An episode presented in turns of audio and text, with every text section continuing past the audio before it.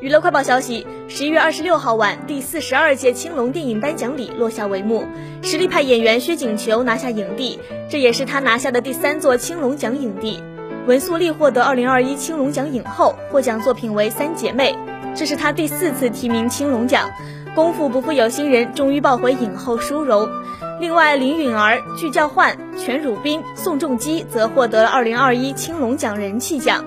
慈山鱼谱》和《魔加迪沙》两部电影成了最大的赢家，前者获得最佳剧本、最佳剪辑、最佳照明、最佳音乐、最佳男主角，后者拿下最佳美术、最佳男配角、最佳导演、最佳影片，真是平分秋色呀！